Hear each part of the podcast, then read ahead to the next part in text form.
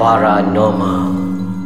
Di sebalik tabir Seekers Underground Menjejaki misteri entiti Hai, Assalamualaikum, salam sejahtera Salam paranormal. Bersama aku lagi Syai Dan aku masih lagi bersorangan. Dan Alhamdulillah Aku sendiri dan juga kita semua diberikan Orang kata apa Rezeki untuk uh, Berada lagi Dan merasai lagi Nikmat Ramadan uh, tahun 2019 ni Alhamdulillah. Dan di kesempatan ini aku nak mengucapkan kata apa uh, salam Ramadan kepada semua pendengar yang masih memilih podcast Ais Kacang sebagai uh, pengisian waktu lapang korang dalam kereta ke apa kan. So Alhamdulillah. And um, ni kita dah masuk bulan puasa ni Kebiasaannya orang kan come up dengan story macam Eh bulan puasa tak ada hantu lah apalah semua kan. Wallahualam Kita bukan makhluk tu kita tak tahu macam mana. Tapi apa yang aku tahu secara logiknya adalah kalau aku salah tolong betulkanlah. Ni apa yang aku rasa logik lah. Makhluk tu masih ada di tempat asalnya. Kalau contohlah orang tu selalu nampak dalam bilik ni, dia masih ada dalam bilik ni. Cuma dia tak bergerak lah. Dia ada dekat situ je. And dia tak ada macam nak mengganggu orang ke apa. Memang betul lah istilah orang kata apa. Oh, kalau bulan puasa ni uh, hantu jin setan diikat lah apalah semua. Bagi aku secara logiknya dia ada je dekat situ. And dia cuma mungkin bukan rezeki kita untuk nampak. Dan juga uh, dia dipasifkan. Itu logik aku. Kan? Kalau aku salah, tolonglah betulkan. Dan aku sedia untuk terima teguran. Kan? Aku bukan nak cakap mana-mana tapi aku rasa ni secara logiknya. Apa yang aku fikirkan lah. Kan? So cukup uh, dengan orang kata apa cerita-cerita puasa ni kan harap korang pun dapat menjalani ibadah uh, apa nama Ramadan tahun ni dengan lebih berkat dan lebih lancar apa semua insyaallah. So uh, macam minggu lepas aku cerita tentang pengalaman di uh, Cameron Highland and aku ada tertinggal sedikit cerita di mana kita orang dapat berpeluang untuk interview sendiri orang yang pernah menduduki rumah itu. So dia masih lagi berada di Cameron Highland dan dia buka satu gerai makan. Um, so kita orang pergi lunch dekat kedai dia lah. So kita orang terus macam cakap dia bang kita nak interview. So dia cerita yang buatkan kita orang macam apa yang kita rasa semalam. Tally dengan apa yang abang ni cerita. So cerita dia dia cakap ini adalah masa 2-3 hari pertama dia orang duduk dalam rumah tu. Kalau seingat aku lah Dia cakap dalam rumah tu Dia duduk masa tu ada 4 orang. Seingat aku. So Abang ni memang Suka masak. So dia dekat uh, Dekat dapur lah tengah masak. And lagi Tiga orang ni dekat belah atas Tengah kemas bilik apa semua. Pasal orang baru 2-3 hari pindah. So tengah rearrange everything apa semualah. So dalam masa yang sama orang ni tawar menawar rumah tu. Pasal apa? Rumah tu Sebelum orang masuk Rumah tu dah bertahun ditinggalkan kosong. Jadi orang buat lah macam macam mana oh, orang Melayu kita buat lah bila masuk rumah baru. Kita nak nak orang kata apa beramah mesra dengan segala apa yang pernah duduk dalam rumah tu kan. Jadi orang ni pun tengah tabur garam apa semua ni dengan tak semena-mena Tiga-tiga orang ni berlari turun ke bawah Masuk ke dapur So abang ni macam Korang kenapa ni sebenarnya? Apa yang jadi ni? So dalam masa yang sama Waktu tu dah nak masuk waktu maghrib Dan keempat-empat orang ni Dengar Jeritan Suara perempuan yang sangat Sayu Tapi Jelas dan nyata. So korang nak tahu cerita seterusnya? Tunggu selepas ni kita berehat sekejap. Alright Sambung terus. Okay So bila orang ni berlari turun ke bawah And orang terdengar jeritan tu Terus keempat-empat ni terpinga-pinga Terus diam. Dalam masa yang sama Yang tiga orang tengah pegang garam kasar ni. Garam kasar yang dah dicampurkan dengan uh, Apa nama ladi hitam. Pasal orang tengah nak tawar menawar lah rumah tu kan. And dalam masa yang sama Seingat aku taklah aku Abang tu kata orang memang pasang Klip ayat kursi.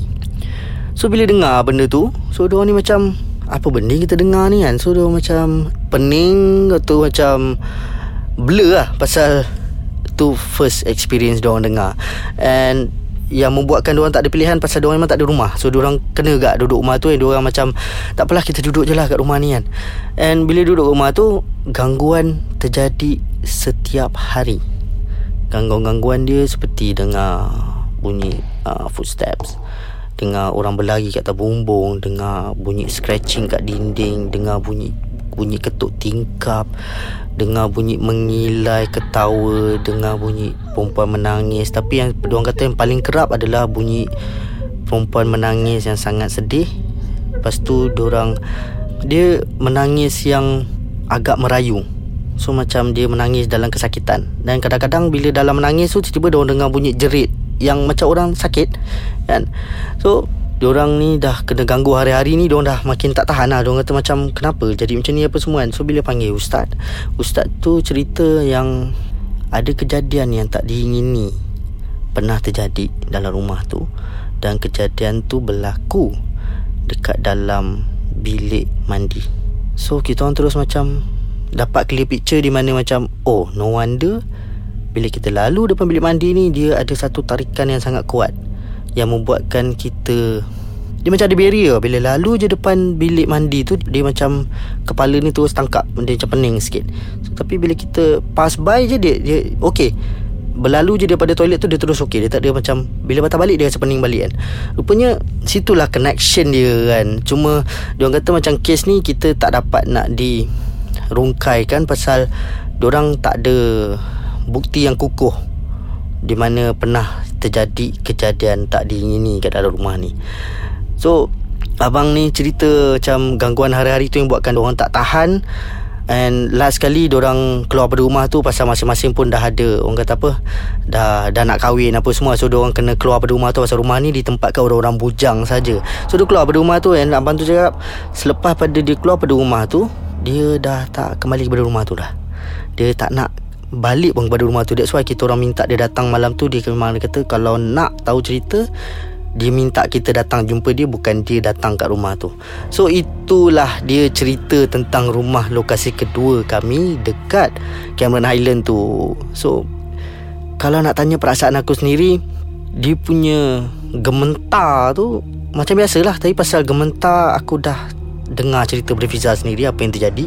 Dan dalam hati ni dia, dia macam terdetik macam makhluk apa yang merangkak turun tangga tu kan? Pasal ada beberapa ketika yang aku naik tangga dan turun tangga tu sorang-sorang dalam gelap apa semua kan. Pasal nak panggil uh, apa volunteer apa semua. So dia macam tiap kali aku lalu tangga tu aku mesti terdetik macam makhluk apa ni? Ke aku tengah lalu ni dia akan lalu sekali. So dia macam ada keinginan nak jumpa tau.